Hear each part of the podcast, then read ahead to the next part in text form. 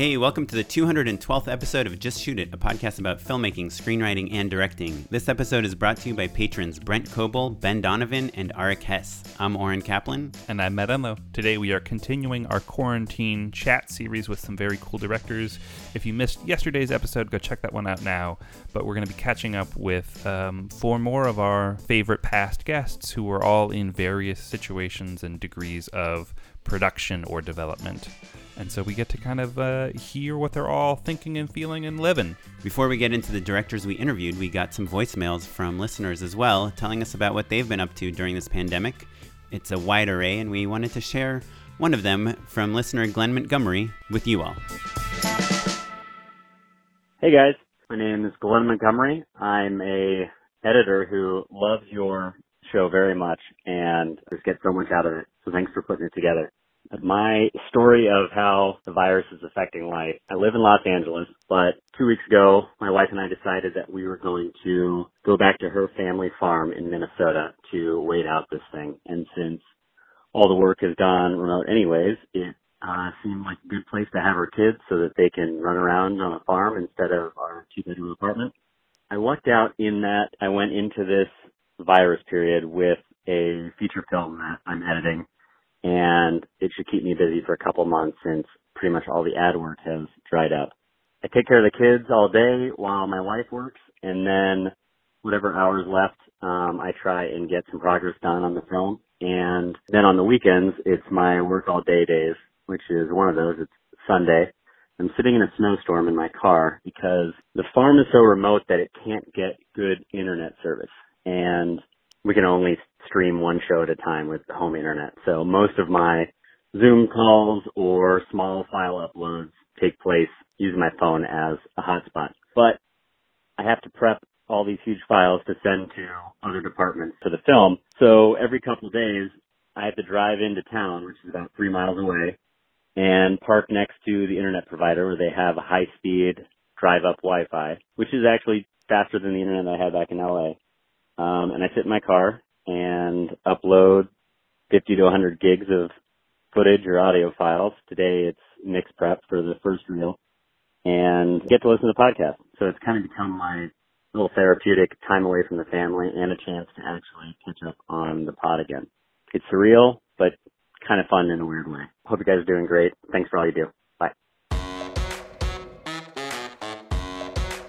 Hey, thanks for that voicemail, Glenn. It's nice to know that uh, we're keeping you company in the cold. Yeah, I think we can all relate to bad internet connections nowadays, right?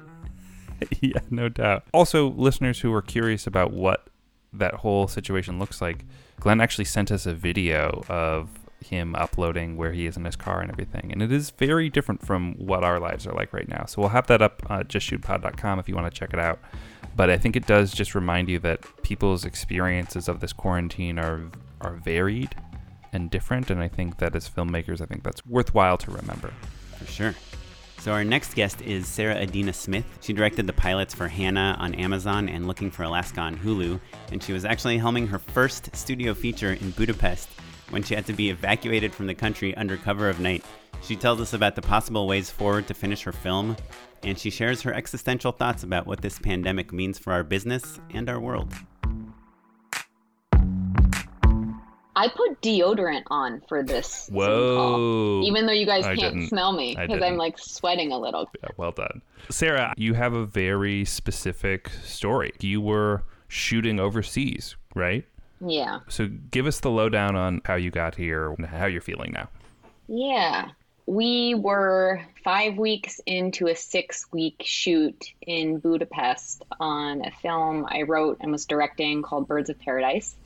And we were right at that moment or just actually past that moment in in any film shoot where things are just coming together it's the like cast and crew good. working yeah. so well together yeah. and actually everyone's having fun and we're just like in the sweet spot Mm-hmm. He'd also, like as I like to do, you put some hard stuff up front to have some wins and victories up front, but then really save some of the most emotionally poignant, important scenes for the end when you know you're going to have this well oiled machine. And so we were coming up on our last week of shooting, which was all the really fucking important great stuff. Mm-hmm. Yeah, the heart that we had that I had been prepping for since November, really, but then also had been gunning towards like this whole project came about really fast, and I had been kind of sprinting full time since July on it. And we were so near the finish line in the end. It started off as whispers of like coronavirus, ha ha ha, swine flu, everyone's freaking out, Sure. this will go away, blah, blah, blah. We were also gearing up to just the most challenging section and we were about to shoot there was three days of shooting with like 400 people coming up so it was this huge like Like background? it was probably yeah it was like a big casting crew like three camera crews Is this a studio film? this is my this is my first studio film yeah What studio? it's with amazon Oh, cool. And it's a feature and that you feature wrote, wrote and for somehow- them, or you already had it? I have a first look deal over there for TV, but decided to bring this film to them first too, just because I thought it would be a good fit. And yeah, somehow like bamboozled them into making this. I, I shouldn't say bamboozled because it has a lot of commercial pulp and drama to it that's like really hooky and fun, but it is really at its heart an art film. So somehow I, I was in this really amazing spot where I had studio support for mm-hmm. a pretty artistically driven project. So I was just flying high, living the dream, basically. Mm-hmm. Which is really why, honestly, as hard as it was to walk away from that, and by walk away, I mean like leave under cover of night in a flurry.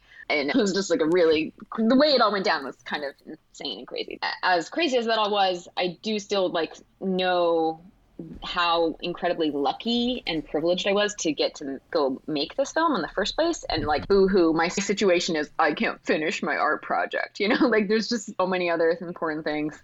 there's the caveat with this entire conversation and every conversation we have on this show that there are more important life or death situations going on but the lens of being a filmmaker and being a storyteller and working so hard to make those things happen and come true you know is something that everyone listening understands right Yeah. like like no one listening is like oh boo hoo sarah you didn't get to finish your movie they're like no you like we know how hard it is you know and so with the umbrella of a giant mega corporation, have they been communicative about what next steps look like under different Yeah. scenarios?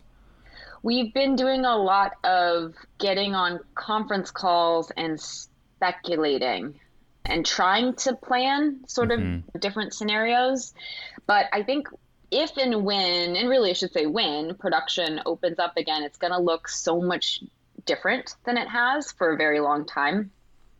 And with with this film, what's really really challenging for me right now is that something that was so pivotal to this story and is interlaced in every fiber of this story were these scenes we were just about to shoot that had so many people and that The required shoots. such a big team Yeah. and with such, so I'm taking a big step back to be like whoa it's like this crazy jigsaw puzzle is there any other way to solve this puzzle with a rewrite or some other approach to this story so that can use this moment and this pause to maybe dig deeper, maybe find a different level to the story, but then also design a way of shooting that's going to be conducive to the obstacles that will yeah. the circumstances and the obstacles. And I've been trying to like be patient with myself about that because the other thing is it's not like I have a hard drive of footage here that I can start editing with. It's a union show, which is really tough for me Wait, you're not allowed to even have the footage? Guys that's like a longer conversation that is so frustrating to me. I, I watch it on like pix which is like a secure platform or whatever but as the director who's used to editing it's really hard. And i'm so used to being able to think um, sort of more right brained about things by just like being in the flow of an edit and solving problems that way as you guys know versus now i really have to think on paper and be quite analytical about it which is it's a harder way to solve creative problems really There's so many things where you would normally move two shots into a different spot. Yeah, try it out, see what happens, and then realize maybe have a discovery. Yeah, and that just becomes 15 emails instead. Yeah. Exactly. Yeah, or you ask someone to do it and they try it, but they didn't quite do it right, and they're like, "Nah, it doesn't work," and you're like, "Well, it, it doesn't work because the cut is wrong." Exactly. And because it's a studio film, I have a 10 week director's cut. And so I was really faced with the choice of do I use those 10 weeks now or do I wait until I have a complete film in the can? Because I want to make sure that when I turn in my director's cut, I'm turning in the very best version of that movie. And there's going to be significant gaps, really, mm-hmm. if I were to take the 10 weeks now and turn something in.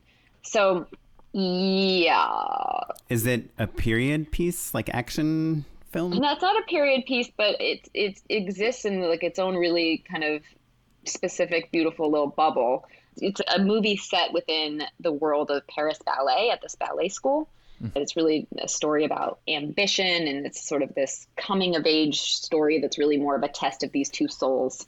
That's cool. Yeah, I think that at this moment, at the moment you guys have caught me in, like yesterday, I was still uh, sort of in the brain space of I should just try and think of something else, you know, mm-hmm. and really like trying to dig deep into that. And then today, I'm just kind of feeling like there is maybe no way to finish this particular movie except to finish the movie like except to just do it the way you'd planned. Yeah. It, it, it would break it. So then i think now i'm sort of starting to go more into well how do i creatively plan and execute something given the fact that we're going to have a super stripped down crew and that i can't have that many extras and so it, it just is going to become like a lot of vfx shots. Like crowd replication. Yeah yeah the other thing that's competing in my brain is that I do have other projects that I could probably be more productive by working on during this time. And right. if I get too lost in obsessing about how to finish this film, it might not even be that useful because the world may change in the next day and two weeks. Would I be wasting my time by putting too much energy right now into coming up with what that game plan might be when it just might look totally different um, yeah. a month from now? That's something I'm dealing with a lot too, which is on a very different scale than what you're dealing with. But just thinking of how much I should try to reinvent myself as the filmmaker that can make things at home by themselves or that's more post reliant or that can make awesome things with a five to 10 person crew. And then I'm going to spend a month convincing people that I'm the person to hire for this. And then the quarantine will be over and everyone will yep. be like, yeah, we no longer need that person. yeah, yeah. The um, commercial I just shot was like probably the biggest team I've had in a year. And I felt like, oh, this is the first step in leveling up on a significant mm-hmm. level on these commercials. It felt great, you know? And it was probably the last day we were allowed to shoot before everything went to shit. And the thought of pitching on the ability to execute with a small team like yeah i could definitely do that and there's something really fun about that but also it just feels like such a step backwards that it would be hard to come away from it you like know? we worked really hard to be able to to not have to carry c stands. to not clean toilets and make yeah. sandwiches. Yeah. Yeah exactly. I, I mean i i really do think it's potentially the most exciting time ever for new filmmakers. Tell us why you think that well, because there's going to be a giant gap in content where filmmakers who are just starting out are truly the most nimble mm-hmm. and can design things to be small and flexible and safe. And people are so hungry for content right now I hate. Why do I keep saying the word content? I kind of want to like. It's a problem we all have. Don't worry about the it. Window, they they but, they um, won. That's why. oh God! I guess they did. But people are hungry for stories, and there's going to be a really strange, weird gap where not a lot of new stories are coming out. We're so spoiled by the bounty of mm-hmm. this storytelling era, and so I think there's going to be some silence and some chances for new voices to really pop but you've made tiny indie films that literally lost their budget like the week before they started shooting, yeah. and now gigantic studio films and big action set piece TV shows. Do you really think that someone that's small and nimble and is making a small story that someone like Amazon or Hulu or yeah, Netflix or HBO is going to be I like, do. oh, we'll take that 10 person crew person? I think they'll buy it. With no names and no yeah, production value. That's why I think it's actually really exciting. I mean, when you say no production value, like there has to be something good about it. it's not if it's yeah, not good. No one's bu- buying garbage, but, but yeah, right. but I think networks are going to be so ready to buy up good stuff. So it does feel like a huge moment for new voices to break through. I feel sort of excited to see what type of storytelling will come of this moment. So I have a hard question for you. If you could wave a magic wand and put the world back exactly the way it was before this pandemic, would you? My gut reaction is yes, I would, because think of the things that are dying off, like handshakes, like being close to people, living in fear of using the same doorknob. Like, I was always mildly annoyed by germaphobes, and now it's like they won. so, They become Uh, the gold standard. Yeah. yeah. And then in terms of our experience being with our families or with ourselves or with whatever, I think it's really interesting, but to me, the cost is bigger than the reward. I felt this at the beginning, and sometimes I waver, but I think I still feel it now. Who knows how I'll feel about it tomorrow? But obviously, if I could wave a magic wand and take away people's suffering, and not being able to see their families in the hospital and their loved ones as they pass away, I would obviously want that to happen. I guess at the same time, I feel like our world was sort of reaching a breaking point Mm-hmm. and there was nothing that was getting us to stop and acknowledge that and we haven't quite done that yet in this but it feels to me like there's still the potential for us to really reassess what we value what's important and how we can live together sustainably with each other and mm-hmm. on this planet. And I think I was so truly deeply depressed about climate change for so long that weirdly, this is the first moment that I've had a little ray of hope that maybe this little pandemic poo might be the thing that shows us we can take collective action mm-hmm. and we can work together as a whole globe and we can change things. Or we could just descend into like martial law and chaos and kill each other. But whichever way it goes, Sure. it's exciting Right. to be alive. Thanks so much for talking to us. Good to see you. Matt Pollock and Tim Wilkime are talented comedy directors. You've heard them on the show plenty of times before. They directed things like Adam Ruins Everything, The James Corden Show, and Hot Date. We decided to interview them together because they both have challenged themselves to make comedy shorts during this quarantine. What a pair of quarantinos. Okay, we are here with very talented directors, and you both made shorts during this quarantine. Quarantinis, I think, is uh, what you guys are, what Yeah. you guys are calling them. Now, Uh, why were those not features? Why are you guys so lazy? yeah. Good question. Tim, you want to start? Well, it was your challenge, so I just followed by your rules of the challenge, which was to make That's a short. That's fair. So, So- yeah, I guess I'll talk about the birth real quick of how this came about. My buddy Marco, who's another director, he made a short with some friends of his through social distancing. So he wrote a script, sent it out to his friends. They shot their sides of it on their own, and then sent him the footage. He edited it together. I thought that was awesome. So I asked him, "Okay, man, can I make this a challenge and post it out to you know directing buddies and see what we can make?" And he's like, "Yeah, let's go for it." So I sent it out as a challenge. I included everyone here and probably a bunch of other people you're interviewing, a bunch of people who listen as well, and said, "Hey, let's make some shorts." Now, obviously, we're in a weird situation where if you're dealing with your own struggles or honestly just depressed, then that's fine. You don't have to make anything. I mean, it's just a little public shaming. It's not a big deal. so my short was more just uh, sketches streamed together. Tim made more of an authentic short that I feel like people would actually make even outside of this situation.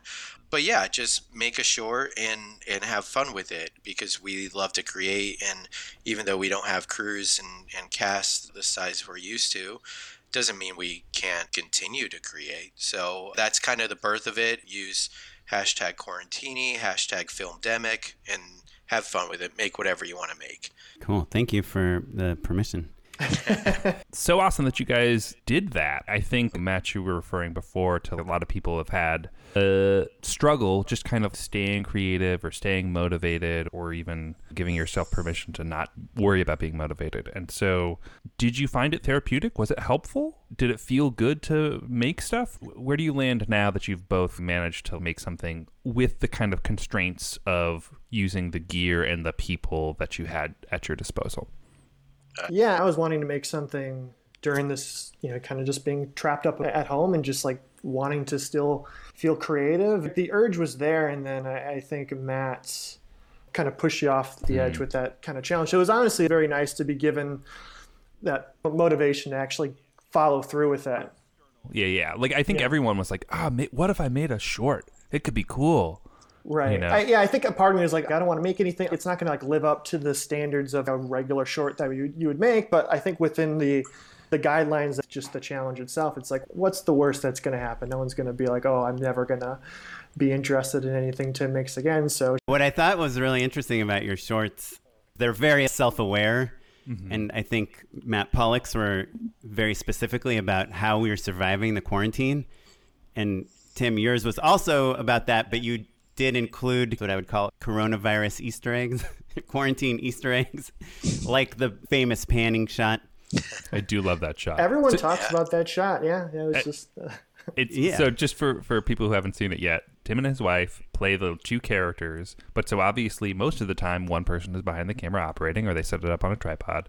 But there is a shot basically where both characters walk around a corner, then the camera pans and catches up with both of the other characters and there's a few hidden cuts basically to make it work there's some vfx trickery to make what would otherwise be a really easy shot to get if there was any other person in the room I will say the first time I watched it, it was smooth enough that I didn't think anything of it. oh yeah it totally and then I went you. back yeah. and went, wait a minute. Wait, what? And then I rewatched it and I was like, okay, there could be a cut there. You have to know what's going on in order to know that it was cut up, and done in post. Like you did a great uh-huh. job with it. It was yeah awesome. yeah yeah, Thank super you. good. Yeah. Also, it's late enough into the film that you've stopped thinking about how someone makes this thing, and you're just like, right. "Is Tim right, gonna get this puzzle piece back or not?" Exactly. To me, that was like a wink to the camera. I will say Tim took one route with it, which was he made it himself, him and his wife, he acted in it. So, you know, Tim and I have, have spoken about this actually, where he was able to control it and shoot it how he wanted to shoot it with his camera he had at home. Whereas I went the opposite route. I was like, I'm not going to act in my own thing. I'm just going to send it out to my friends who are all really good, talented comedic actors. But they don't necessarily have the film knowledge I have. So what I mm-hmm. did was I took storyboards of what I wanted and then sent everything to them. And some of them Like did you great drew them, or No, you no, took I- I pictures of yourself. Yeah, I took pictures of myself, and they got all the blocking right, but it was just little things of like pulling them away from the wall to give more mm-hmm. depth and not having so much backlight when you don't have something given for fill. So certain small things that we all behind camera would say, let's adjust this, or having a DP would be like, let's do this.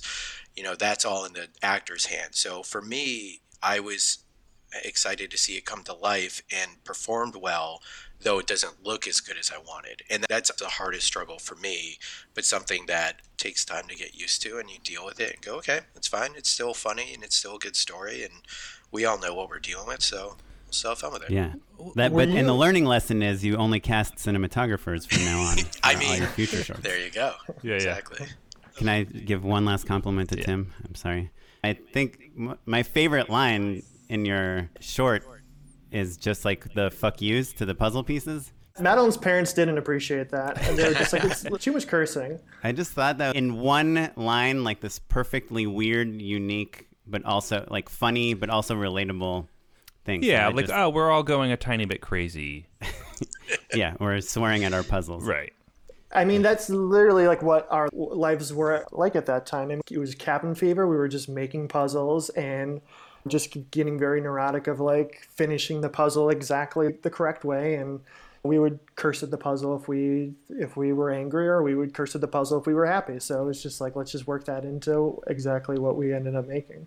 Yeah, I think that's a, a unique skill of yours is to find those weird nuggets in life and put them on camera. Pollock, I was curious, were you directing them live when you were shooting it, or did you direct them more in rehearsing it, or what was that like? Well, uh, we did three parts to ours. Only one of them was written by me. The other one was written by Dave. So him and his wife acted in it. So I didn't give any notes. They did about three takes each, but they knew how it it was written, so they knew how to perform it. And then Joe and Ash, similar to them. I will say though, I've made a couple things since then where I've done more live directing, where it's been like I'm on a Zoom talking and watching them and listening while they perform, and then they send me the footage afterwards. So I've done it kind of both ways. I found the first way to be exciting, but kind of hard at times because like oh i just wish we had this like there's a couple blocking things we didn't have and stuff like that where i would have been able to get it a little bit better Walk us through the logistics of it a little bit, actually. Yeah, and for Yeah. people that haven't seen Matt's stuff, which you should ch- check it out. It's on Instagram, yeah. Matt Directs. It's on the At Matt Directs on Instagram? Yeah, it's called Day One. a series. uh, The first one. There's going to be another one coming out next week. Right. But yeah, Just to give our listeners the background on what it is, is it's three different stories from quarantine, comedic stories, and even though Matt directed them and edited them and produced them, he was not actually on set to shoot them. So I, I- I'm curious. Could you see the framing? So the way the first time, the one that we were just talking about, we did it. We wrote up our scripts. We were set on what we were making, and then I said, "Cool, Dave and Corey, here are your shots. This shot of Dave on the couch in a wide. Get a nice medium of him. Get this shot of the laptop. Corey, get these shots." And they went and did that. And same thing with Steve Maria and Joe and Ash. Mm-hmm. I wasn't watching live or anything like that. I just said, "Here, go at it." What I And were got. they using just the iPhone so yeah, they were using video, or were they using like Filmic Exactly. Pro? Like, were you caring about frame rates or audio, No, any for, of those technical for things? that one, I just said just shoot it on your iPhone, shoot everything landscape, and go at it. And, and that's the part where I had to get you know over the hump of it doesn't look as good as I'm used to, and I just got to deal with it because previously I had shot a short that I'm still editing that I shot on my iPhone using Filmic Pro and doing Right. it all that way, and I'm that I'm sitting on and hopefully going to do the film festival circuit. Whereas this, it was just shoot it however you can with your own phones. And they you know one actor would shoot the other actor it was couples that are both actors living who live together. They're all married. So one of them would shoot the other. They would do their lines. Then they would flip around do the other person's line. And then i would get three takes per person sent to me and then i would cut it up. Since then i've done another short where i set up a, a zoom and i set you know it's in the living room so put me over here. They'll take a photo of what they're gonna and then either text it to me or show it to me over the, the, mm-hmm. the laptop and go cool that's the right shot do that. And then i could listen and actually direct them it's a lot more involved and a lot more tedious but you have a little more control which is also nice. Well, have you considered the Wilkime version of just being in it? Yeah, I have something that I'm I am writing right now. It's different from Tim's, but it's also similar because it's still kind of like the story of someone going kind of crazy. So I'm gonna make that hopefully in the next week or so. Tim, I'm curious. What camera did you shoot on for your short? Oh, we shot it on our Fuji DSLR, which I think is it's a X100F. Gotcha. So just like So- the camera you had around, basically. That's Yeah, great. yeah, But I, you know, I, I'm shooting another one tonight, and I think I'm actually going to go back to my 70 for that one. Gotcha. Yeah, it, it- it's all. This one all takes place at night, and I'm using. Have you guys used the Magic Lantern firmware hack for the 70s? I did years ago Yeah. and really hated it, actually. Yeah. I just want to make do with what I already have. So I might regret it in a week and, and recommend just shooting it on whatever the codec is that your 70 shoots normally. yeah. Yeah.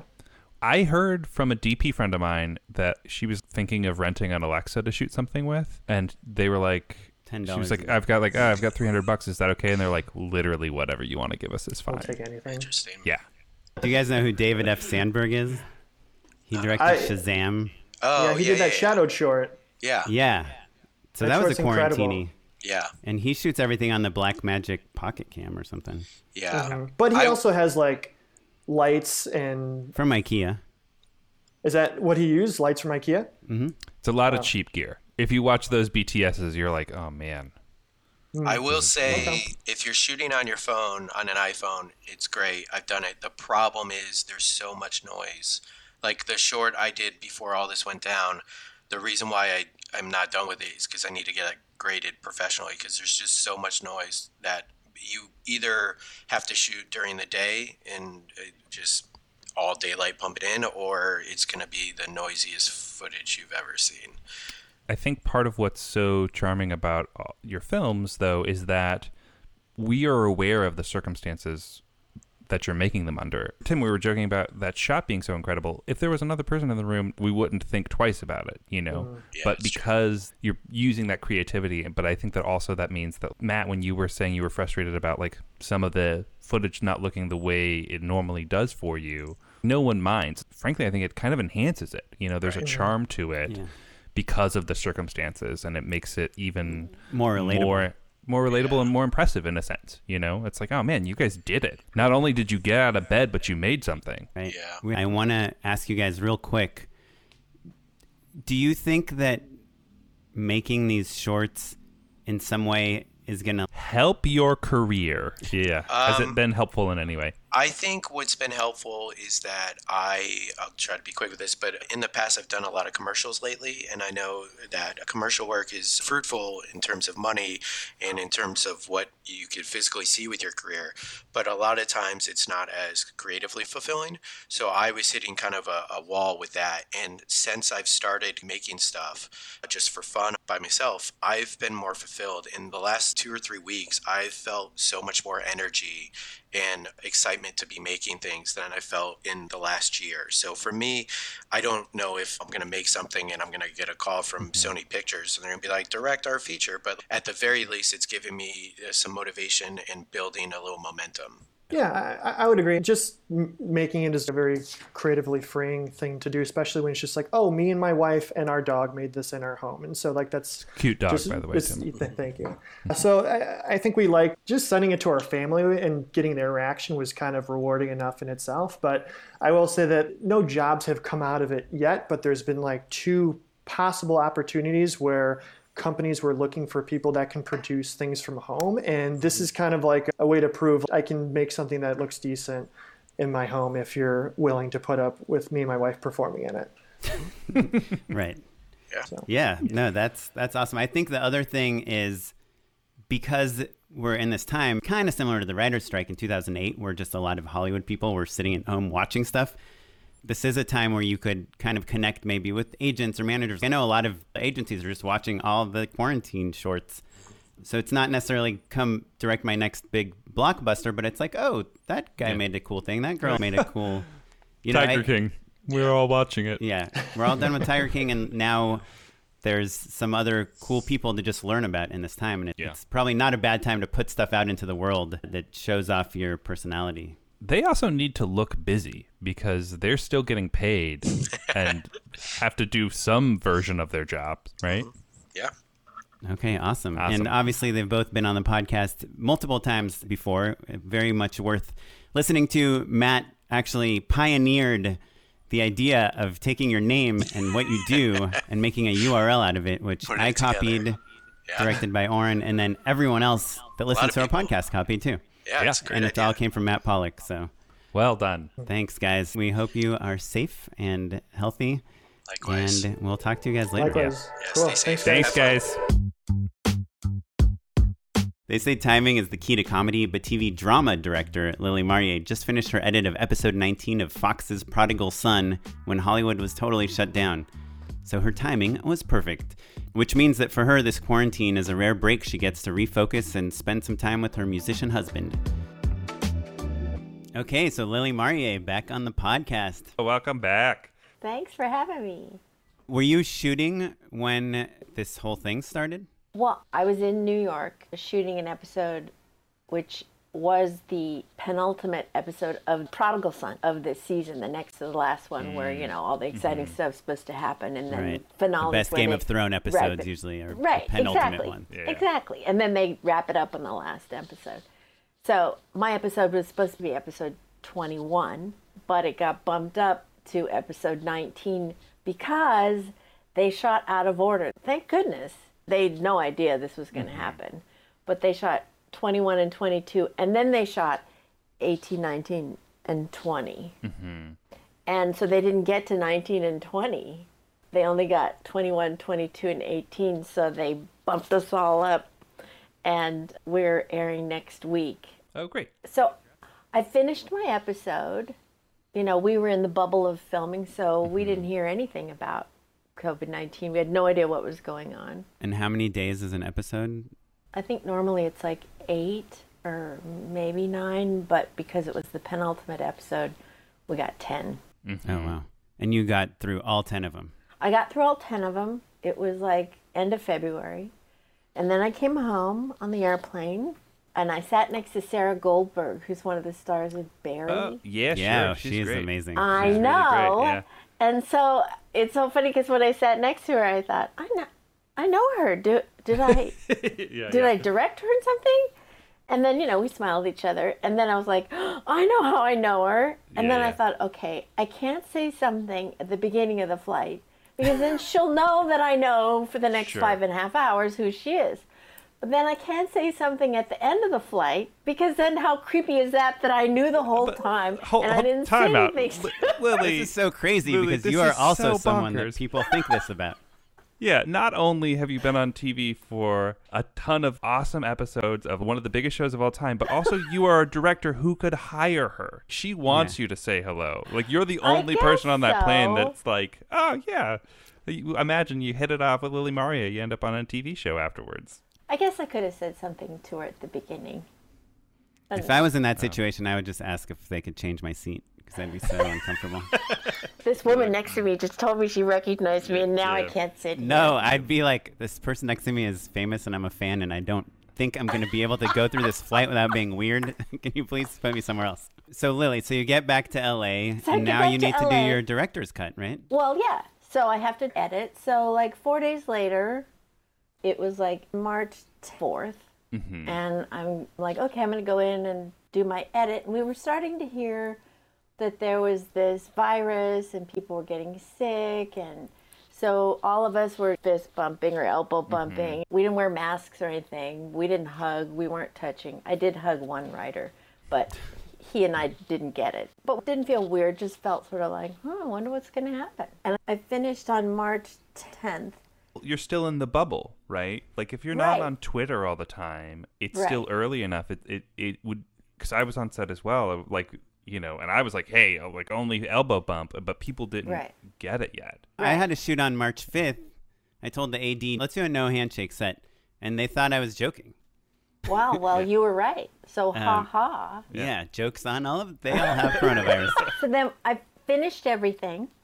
And then that Friday, my husband is a pretty famous like, jazz musician, Boney James. I think I told you guys before. And so he does these things that are like jazz cruises, where he and a bunch of jazz artists go and they get on a cruise ship and they do like a week where they have shows every night and all the mm-hmm. fans are there. like a legit cruise ship, like the kind where everyone gets sick if one person gets sick. Yeah, Yeah. like one of those. Yeah. Oh my goodness. And Okay. so that Friday the 13th, he was flying to Miami to get on a cruise ship. And while they were flying over, they got word that the cruise got canceled. So luckily, his tour manager was on the plane with them, and he managed to book a flight an hour and a half after they left.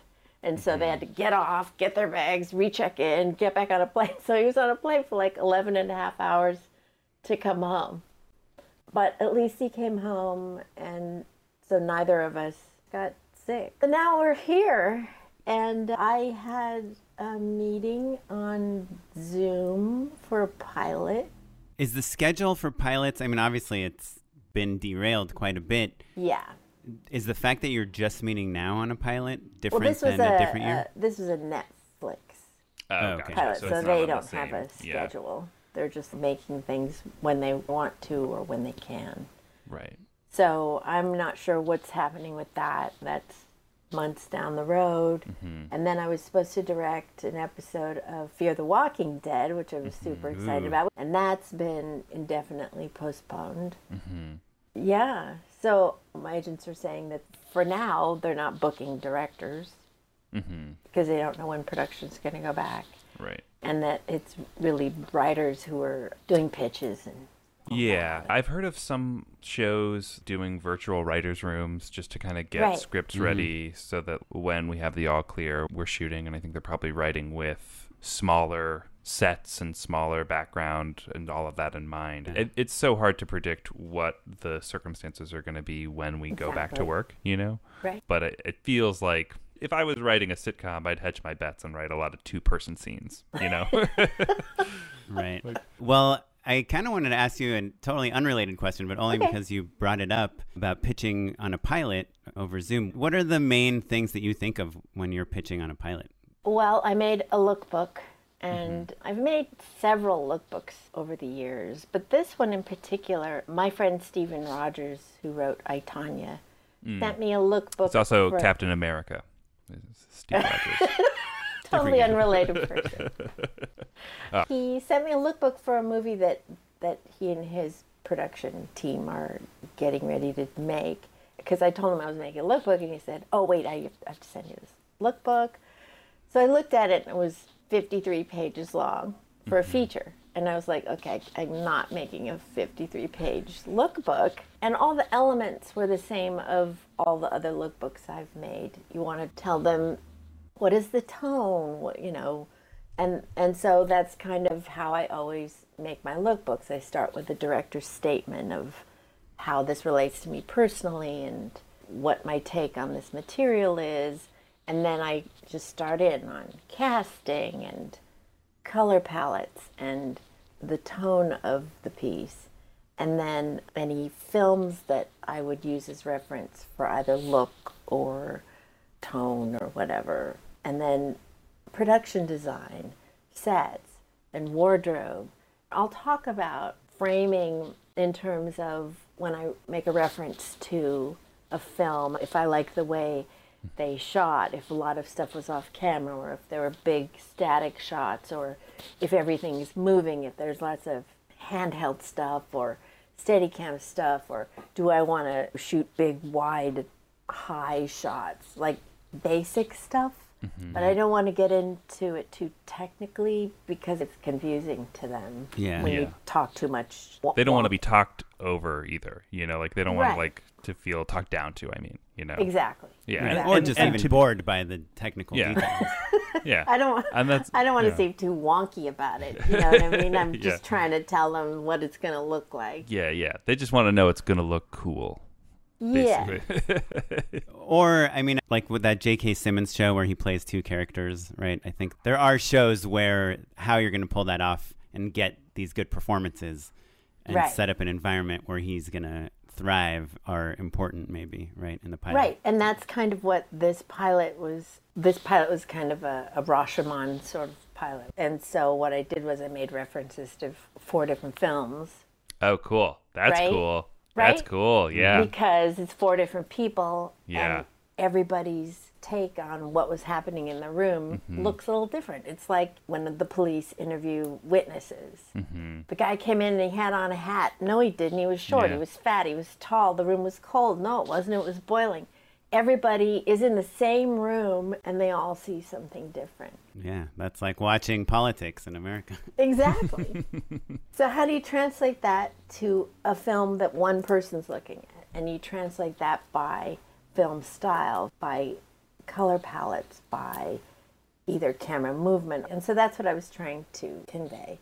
Do you agonize about the cover page image? Yes. I usually put it on, hard and then yes, I yeah. and then I keep going, and then I go back and I go, mm, that's not right, and I put something else in, and then I'll go and then I'll keep working, and then I'll close it up, and then I'll look at it the next day, and I do agonize about it because it's the first thing they see, you know. Yeah. Because I think for a lot of them, they think, oh, that's what it's going to look like. Sure. Right. Yeah. I pitched on this Budweiser commercial once, and I found the perfect, most perfect cover image ever. And I put it, laid it out. Everything kind of stemmed from that. I used like the colors from it and everything. And I made this what I thought was like a pretty awesome treatment. And uh, the whole job ended up going away, but I was friends with the people at the production company, and they said, "Oh, by the way, you know, Tim used the same cover image you used." I was like, "Oh man." I thought you were going to say you're pitching against the guy who shot that commercial. Oh, that's happened to me also. Yeah. Eh, But that's the thing when you're Oh. pitching, you know, especially with a new pilot, right? Part of what they're Mm-hmm. looking to you for is to define the show, Right. what it looks like, what it feels like. And if you put an image from the Americans or from Rashomon or from something, they're like, oh, so why don't we just hire the person that did that, right? Yeah. So you have to show that it's a Right. mix of these things. You're like, you can hire uniquely Kurosawa if you want. Good luck. Go Yeah. for it, guys. I can't blame you if you can But pull it- it off. Yeah. I'm just saying it's hard to use one image to show Right. how you're mixing and matching these various Right. things. Yeah. Right. Right. Yeah. Which Unless- is why I did not use a shot from a film. Oh, really? or a television show. As I'm collecting images for my lookbook, this was just an image that I found that was not related to any film. It mm. was just a mm-hmm. cool image. So that's what I used. Yeah. And then the one thing I did on this, which I hadn't done before, which I hope they were kind of impressed by, was I added a an iTunes list of Oh, songs. a playlist. Oh, that's cool. That's fun. Yeah. And um, then I put the actual playlist in if they didn't want to click through to the thing. But then when I just talked about sound, which I realized I didn't do in any of my other lookbooks, but you know, sound is 50% of your picture. So I thought, I, I need to address this. And now um, you know all these out of work jazz musicians, jazz Yes. greats, ex cruise ship jazz musicians. That's right. They can all record in their home studios and mail it to me. And then I talked a lot about sound, which I think was an unexpected thing for them. They were like, mm-hmm. oh. That's cool. Yeah. And I think for this particular project, sound was really important, and I wanted it to have a real indie feel. I didn't want it to be overscored like a network show sometimes where the music is telling you how you're supposed to feel before the next commercial break. Mm-hmm. And I didn't want that, you know. In the same way that you see four different people's perspectives, I wanted the viewer to come up with his or her own take on what's happening in this room. And if I overscore that scene, mm-hmm. I'm telling you, you're supposed to feel like this. I didn't want to do that. So I wanted very selectively either needle drops of like songs. So I found a bunch of indie groups and alternative music, which I think would add a real level of coolness. I kept mm-hmm. saying cool. it's going to be cool. But it, it would if and and also an opportunity for indie groups and alternative groups to have their music, you know, exposed to a Showcased. wider. Mm-hmm. Yeah, that's awesome. Yeah. So Well- that's what I did. Well, cool. So now, do you have any advice for kind of newer filmmakers that are here in the quarantine trying to figure out what to do and what's next? Well, I think the first thing I thought was, oh, good. You know, I had planned in this month and a half to finish a first draft of, mm-hmm. of a feature that I want to shoot. And as we started this whole sequestering, you know, there was a huge adjustment period that I didn't think about, you know, where mm-hmm. I was just trying to adjust to the new reality of I'm not just home between gigs. I'm actually on the internet trying to get toilet paper, mm-hmm. dealing dealing with news and what's happening to you know our country. So it was a bit of an emotional adjustment. I started to dive into my script and I got two and a half pages in, and they're mm-hmm. pretty good two and a half pages. But, you know, I, I was not as productive as I had expected myself to be mm-hmm. before it was an imposed quarantine as opposed Right. to my time off between gigs. Yeah, the the difference between what I am doing if I just was in between things and what we're doing because of quarantine is not that different. Right. But the mental game is so significant just in terms of the anxiety levels of being able to be creative, you know, like Exactly. I think that's why people are cooking so much because it is Oh. fulfilling. Yeah, um, but you know, like it's nice to have a distraction. You got to eat, and it takes a level of concentration that is distracting, but not so intense. Right. It's not the same as screenwriting. You know what I mean? Exactly. And the thing with cooking is it's creative. Yeah. And once you're done, it's there. Look, I made this. Mm-hmm. Yeah. You know, what that Sondheim song. Look, I made a hat where there never was a hat. Yeah. You know, you your kitchen was empty and suddenly you have a lasagna. But it's not like, okay, I made a lasagna, but I have to remake it about 15 more Sure. times before we can eat it. Yeah. And are people gonna really like lasagna? Are they gonna have an appetite for lasagna once we're all done with this? Yeah, We've seen a lot of Yeah. lasagna pitches. Can we do a Yeah. Exactly. baked. Alaska? Yeah. So yes, you're right, Matt. That you know, there's an element of I'm creating something, and here it is, and we don't have to rewrite it. We don't have to keep thinking about it. And so I took some time off. I gave myself permission. Now I've got the pandemic and my script hanging over my head, Right. and I thought, you know what? I'm just gonna put it aside and allow myself to readjust. And then when I'm ready, which I think I'm about getting ready to do now, I'll pick it back up and start working on it. And, you know, I don't like hearing people say, okay, well, you've got this time now, you should be making a script or a film, or, you know, you should be productive. And it's like, you know, you do as much as you can. And once this is over in a year or so, when we're almost back to normal, you'll still have time to write that great screenplay or make your great film. Or you even know, I your mean- amazing lasagna. or even your amazing lasagna. I know. So- So that's it. Just try and write the script, and because people are writing uh, television shows, I don't think production has stopped really. Because I have some friends who are writing on mm-hmm. television series.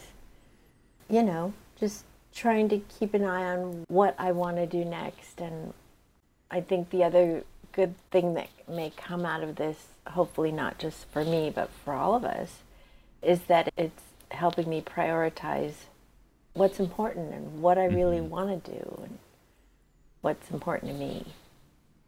Yeah. Yeah.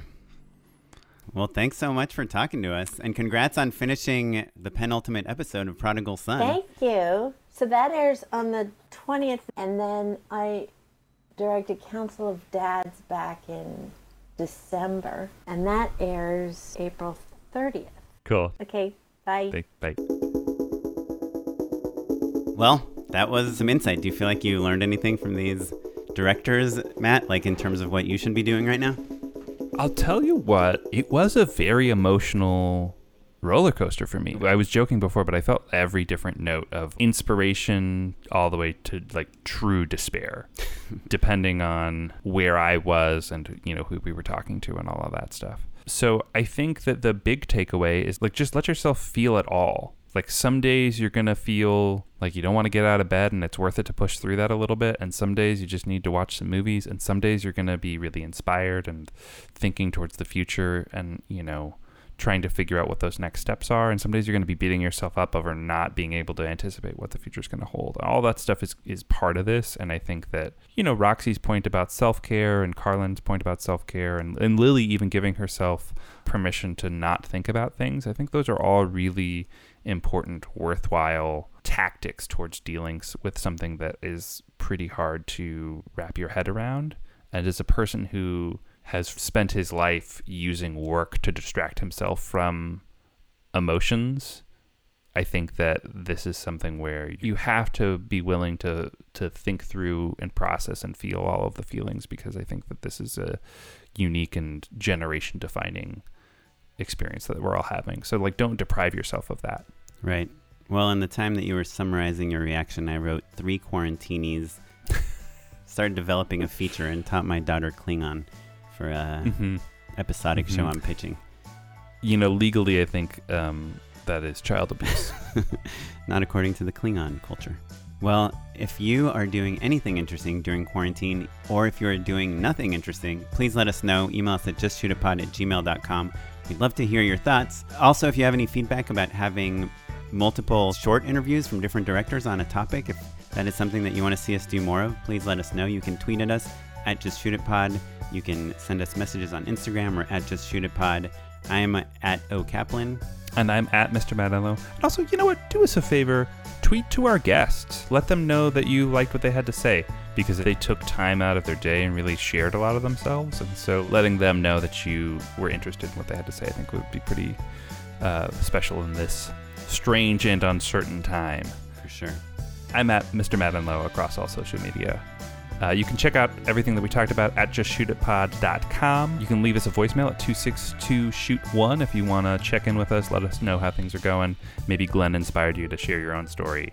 This episode was edited by us. Our webmaster is Ewan Williams, and the music you're listening to is by the artist Jahzzar from the Free Music Archive and additional music from MusicBed. Thanks, everyone. Thanks, everyone. Stay safe. Bye.